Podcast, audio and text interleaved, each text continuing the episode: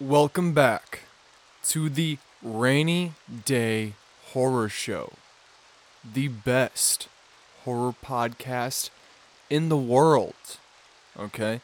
I am your host with the most, Dusty McBalls, aka the certified cougar hunter, aka the man with the biggest set of testicles, just engraving a massive trail across the earth.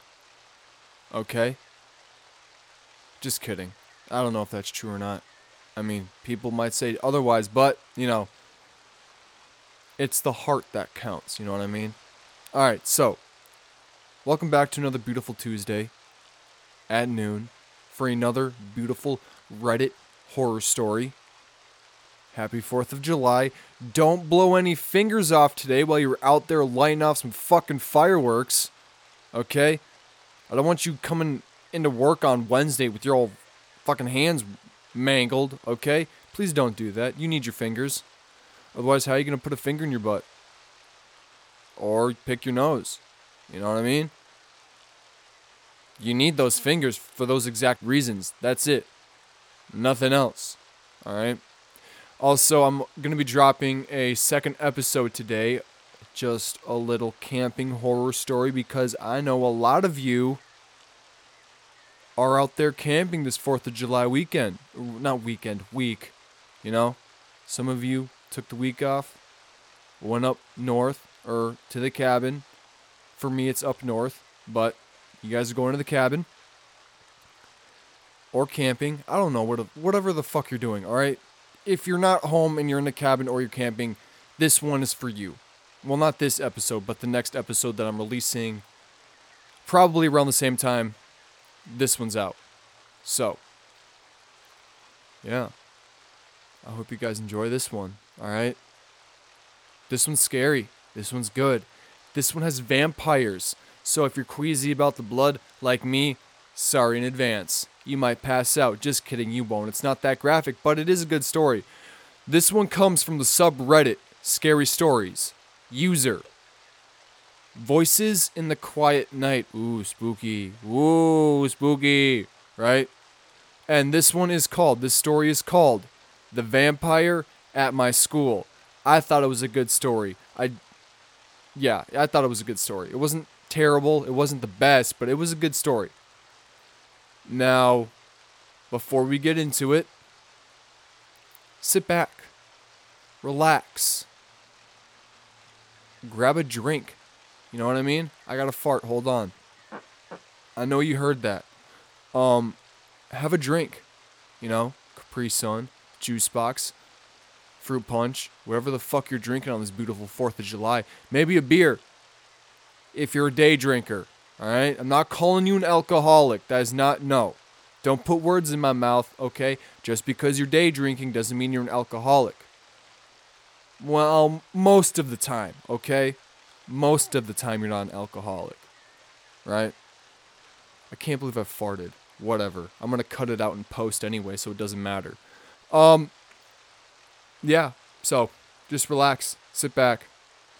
I don't know what else to tell you. Let's get into it, all right? The vampire at my school. You ready? I'm ready. Let's do this. I fidgeted. Whoa. I fidgeted. I fidgeted nervously in my seat as Mr. Nadler reviewed my paltry student resume. You don't have much experience in journalism, he muttered. No, sir, I said, then leaned forward. But but I'm ready to work hard and won't back down from any assignment.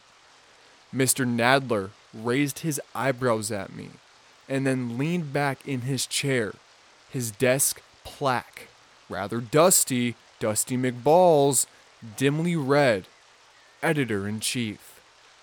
Well, being that you're a student, you can't have the full time position.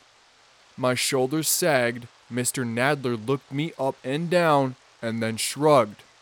But we do have an open part time position with pay. We need all the help we can get on the O'Neill murder. I jumped out of my seat. Thank you so much, Mr. Nadler, I exclaimed. He shook my hand, but then his face darkened. One thing, though, I'm curious, and as a journalist, want to know the answer. What's got a young kid like you moving to our little town just before his senior year?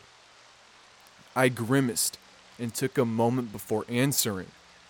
Well, my mom and I had to downsize after my dad died. She's bedridden, you see. He didn't have life insurance and her disability just doesn't pay for very much. So, Mr. Nadler held his hand up. No need to go any further. Welcome to the team. Go speak with Kevin. He's the other student we have on the team. He'll fill you in.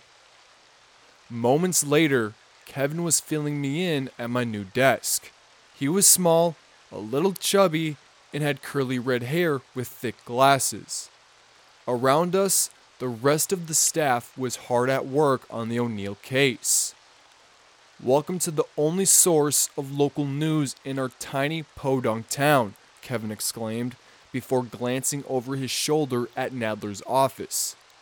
Boss told me you and I are being assigned to the O'Neill case. He beamed. Thank God. First bit of actual news this place had in 30 years. And he's had me writing stories on the kindergarten's art show. Kevin reached into his desk and pulled out a thick file. Here's a copy of the O'Neill file.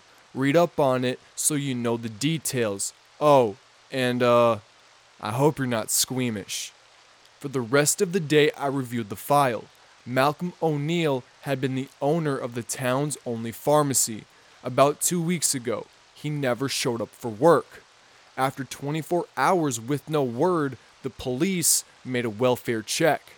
When the police arrived, they found a bloodbath. Old Malcolm had been butchered in his bed, and his wife, Carla, had been found tied to a chair next to the bed, drenched in blood. She was alive, but catatonic. I reviewed the photos that the police had released. The hairs on the back of my neck raised. I turned to the acquired evidence and scowled. DNA results were negative, but fingerprints were a match. They had been found at a series of unsolved murders, except those murders had all happened 75 years ago. A few days later, school began, and I met up with Kevin in the hallway after receiving my schedule. We compared our classes. We had English together. Nice, Kevin exclaimed before tapping his watch. Don't forget, we've got a follow up interview with Sheriff Blake tonight. Oh, hey, Mike. I turned to see quote unquote Mike walk up. He was tall but built like a tank and dwarfed little Kevin. Yo, newsman Kevin, any update? This shit is crazy, man. It's all anyone talks about, Mike said. Kevin shook his head and then pointed at me. Sadly, no, but we've got a new guy on the team. Mike smirked and extended his hand to me, which I shook. It was like gripping iron. Well, keep me posted, and don't forget, I'm starting next Friday night as tight end. See y'all at the game. The three of us split and for the rest of the day, all I could think about was the upcoming interview with the sheriff. Was there any new information? Perhaps there was some tiny detail that had been missed that I could recognize and jumpstart the case. Night came and Sheriff Blake took the podium. He was gruff, grizzled, and wore a black cowboy hat. Kevin and I took notes as he spoke. What we have here is some madman out there living in the woods. A real sick bastard. Someone so evil he'd tie up a poor woman just so she could only watch as he carved up her husband. This is someone who revels in causing people pain, both physically and mentally. One of our journalists raised her hand. Any update on the status of Mrs. O'Neill? Has she spoken yet? Sheriff Blake shook his head angrily. Not a damn word. Doctors don't know if she'll ever come around. Poor thing. What about the fingerprints? There was a match. The reporter tailed off. Sheriff Blake shook his head. Lab took that to Atlanta, shout out to Atlanta, for as many eyes as possible. It's a match. But it's a match from 75 years ago. They think it was a fluke due to the bad protocol from the 40s. Likely just a similar fingerprint. Regardless, it doesn't match anyone in the system, but I will say this. Sheriff Blake adjusted his cowboy hat like the badass that he is. If that son of a bitch dares to show his face in this town again, he'll learn quick that there ain't nothing on earth a bullet can't kill unless it's a vampire, because he doesn't know. After the press conference, Kevin and I finished the article and submitted it for the paper.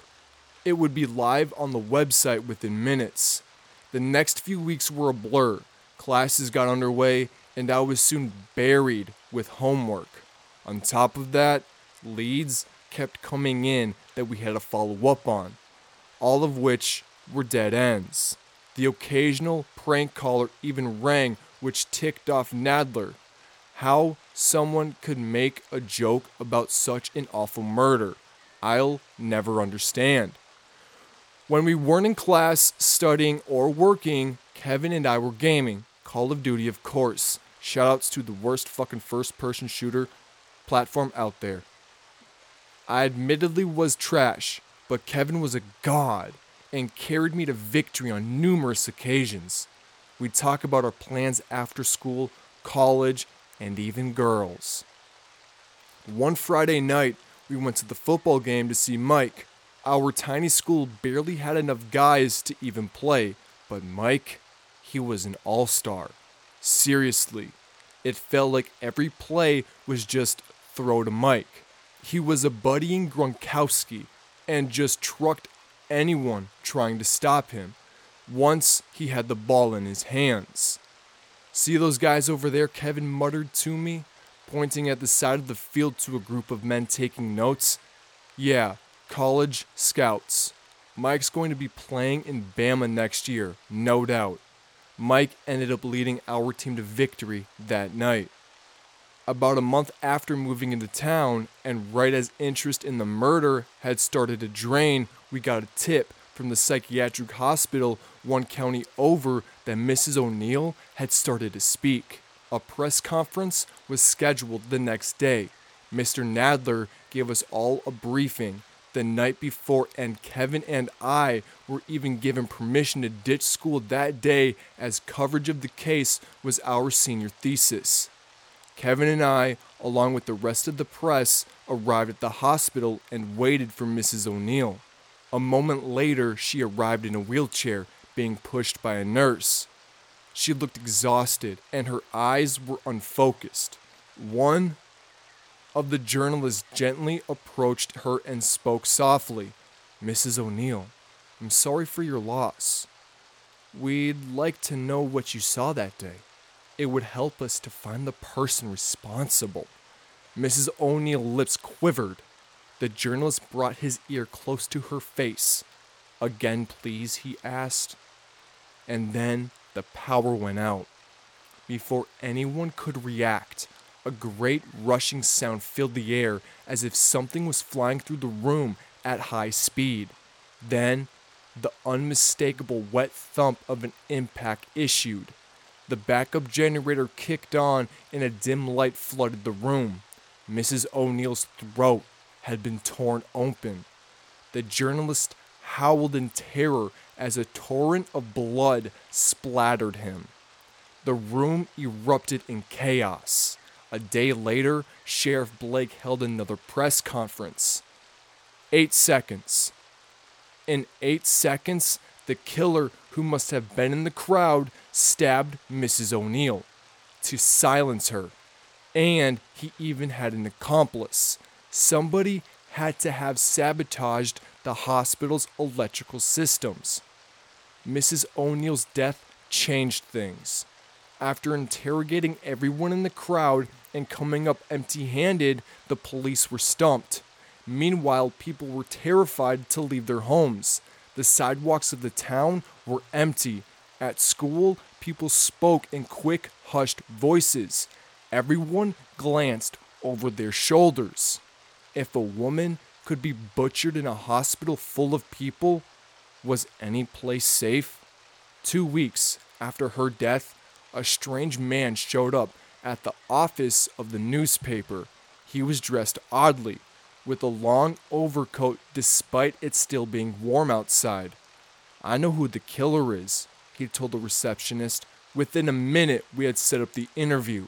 Mr. Nadler went to call the police so they could be present, but the strange man stopped him. No, no cops. They won't believe this anyway. That's why I came to you. The local newspaper might be more open minded. Mr. Nadler's eyebrows furrowed. Open minded? About what? he asked. The strange man gulped. The killer is a vampire. Mr. Nadler groaned along with the other journalists. Get out of here before you're thrown out. The strange man, disappointed, began to leave, but Kevin jumped up. Screw it. I'll hear what you have to say. The strange man nodded, and the two of us followed him outside. Once again, the strange man stroked his messy beard and glanced around quickly. My conscience wouldn't let me leave this alone. I had to come. The strange man took a deep breath and then addressed Kevin. I've dedicated my life to studying the occult. This is not a human, this is a vampire, and not like Hollywood. A real vampire is an apex predator, an evolved human. They laugh at the sun and wooden stakes. They are impossibly strong, durable, and always hungry. From all of my research, I believe there is just one still alive. The original. Do you understand? I guess, Kevin said, shrugging. The strange man glanced over his shoulder with paranoia before continuing in a hushed voice. There's more too. They can mess with electromagnetic waves, shapeshift, fly, and.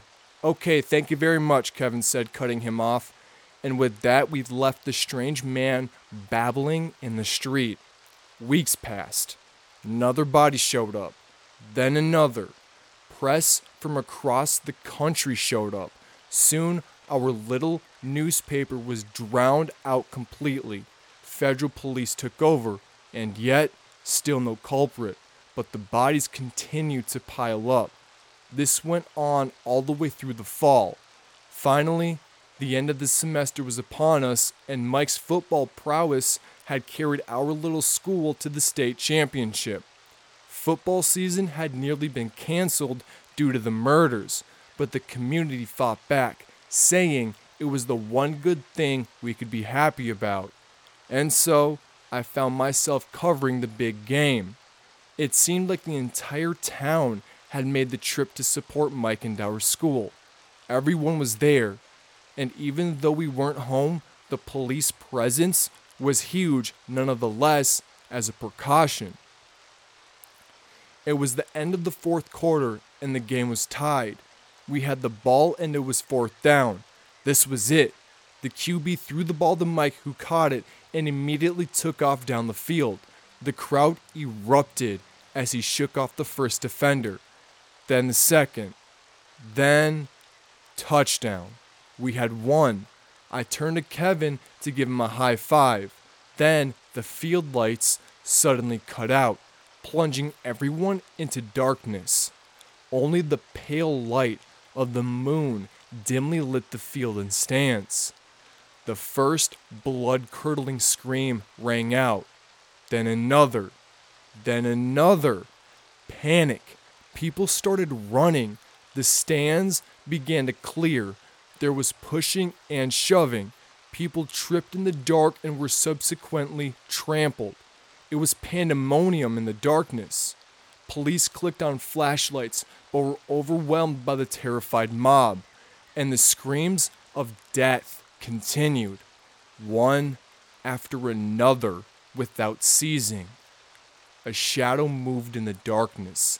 Everywhere it went, a person fell. A hundred people had been slain already. People pointed at the shadow and howled in fear.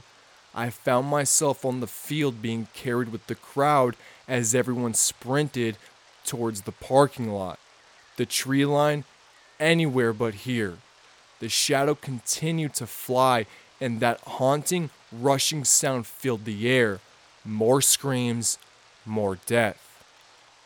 Gunshots. The cops, desperate, tried to shoot the shadow, but it was far too fast. The bullets missed and hit people in the crowd. I found Kevin amidst the mob. He gaped at me, and I saw that his glasses were broken and his forehead was bleeding. Come on, he screamed, dragging me by my blood soaked hand, but I did not follow him. I grasped his wrist tightly and he stopped mid stride. He turned and looked at me in confusion. What are you doing? he gasped. Then I crushed his wrist beneath my fingers. His eyes widened and he screeched in agony. This was soon silenced when I sank my teeth into his jugular. He crumpled to the grass and I peered into his eyes. Eyes that were overwhelmed with pain, then confusion, then realization, then betrayal, and then lastly, death. Centuries ago, I found that the slaying of mortals had grown boring. So, as not to grow apathetic with my immortality, I devised a new strategy for my hunts the long campaign. I would befriend the mortals, gain their trust, learn their dreams, their fears, become close to them, on occasion, love them, even marry them. It was it was quite fascinating. A new spin on an old game. I traveled the world, 50 years here, 50 years there. You see, when you've become so close with the mortals, when they become close with you, it makes the blood, oh, so much sweeter. I peered at Mike's head, which lay on my palm. The eyes were still blinking. It is believed that mortals are conscious for several seconds after decapitation. I wondered if he could see me. I dropped his head on the filleted body of Mr. Nadler and surveyed the field. In minutes, I had nearly slain all of them. I counted over 500. Of course, there were some survivors who had escaped, but that was acceptable.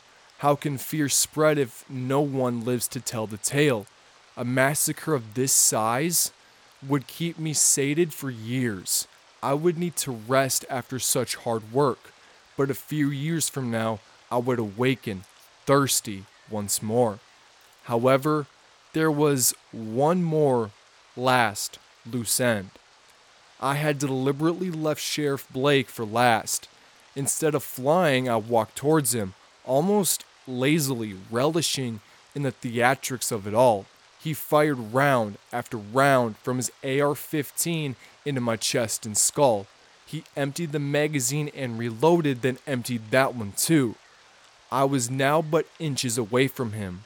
It was satisfying to watch all that bravado, all that machismo crumble before me, leaving a terrified, whimpering infant behind. With tears dripping from his eyes, he seized a pump action shotgun from the hands of a slain officer.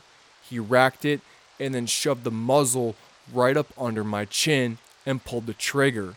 Funny, I have not felt pain in nearly a millennium. When the Knights Templar incinerated me after plunging a trinity of swords into my heart. Alas, it takes more than that. And so, in a mere second or two, the pain was gone just as soon as it had arrived. Flexing my jaw, I grasped Sheriff Blake's throat with one hand and lifted him off the ground. Pain for me is fleeting, but my thirst is eternal. Dun dun dun! That was a good story. I bet you didn't see that coming. You didn't see that ending coming, did you? Hmm? I bet you thought I was the ginger. Yeah, I did too. You know the whole saying gingers don't have souls? I thought it was the ginger too. Right? That would have made so much sense. You know, just strictly because he's a ginger. And to be a little chubby, that would be perfect. That'd be a perfect ploy. But I hope you guys enjoyed it. I enjoyed it. I enjoy sharing these beautiful stories with you. Sometimes they're stupid, and I know we all love a little stupid story, so but I'm glad you guys enjoyed it. I mean, not glad, but like I hope you enjoyed it cuz I'm not in front of you, so I won't be able to see your reaction, but I hope you guys enjoyed it. And I also hope you guys are having a wonderful 4th. If you are lucky, you got 2 days off. You got Monday and Tuesday off. Well, Monday, yeah, Monday and Tuesday off. I'm talking, I don't know why I'm talking like it's not Tuesday, but you know what I mean. You know what I mean. Just remember today, please don't lose any fingers, okay? Be safe. You know what I mean? How are you going to hold your daughter with fucking four fingers? It's just not going to work. Or maybe one full arm and half a nub on your other arm. You know what I mean? It just doesn't work. I mean, it does work, but like it's just more difficult, so just be safe. All right? Don't get hurt. I don't want you guys to get hurt. Okay? I hope your guys' work week is going good if you did have to work. If not, I hope your weekend is going good. But yeah, that's all I really got. Um so Thursday at noon we're doing Cabin in the Woods for my movie breakdown of the week. And then not this Saturday, but next Saturday at noon I'm going to be doing Randonautica horror stories. So, if you know what Randonautica is, it was an app. It was huge, like four years ago, like an urban exploring app, and I'll explain more of it when that day comes. And then, yeah, this Sunday we are going to be doing a Japanese urban legend. So, that'll also be fun, and I hope you guys enjoy that. But, yeah. If you want to follow me on Instagram, it's at the Rainy Day Horror Show. If you want to leave a review about this beautiful show and about your beautiful host, go ahead. Rate it five stars. All right. Well, other than that, I got nothing for you. All right. Send me some horror. Not a ho- oh my god. Send me something horror related on Instagram. All right. And if you are looking for a guest appearance for me to be on your show, just DM me on Instagram and I'll answer. So I'm open to anything. All right. And yeah, that's about it. All right. Remember, have a good fourth. Don't blow any fingers off. Remember, follow me on Instagram. Remember, write a review, rate this show. And also, remember to stay frosty, stay foxy, and most importantly, the most important thing, since it's 4th of July, stay safe or you're to be put in one of my episodes and I will find who I will find it. I will find it. Don't don't test me. I will find it. All right? I love y'all. Deuces.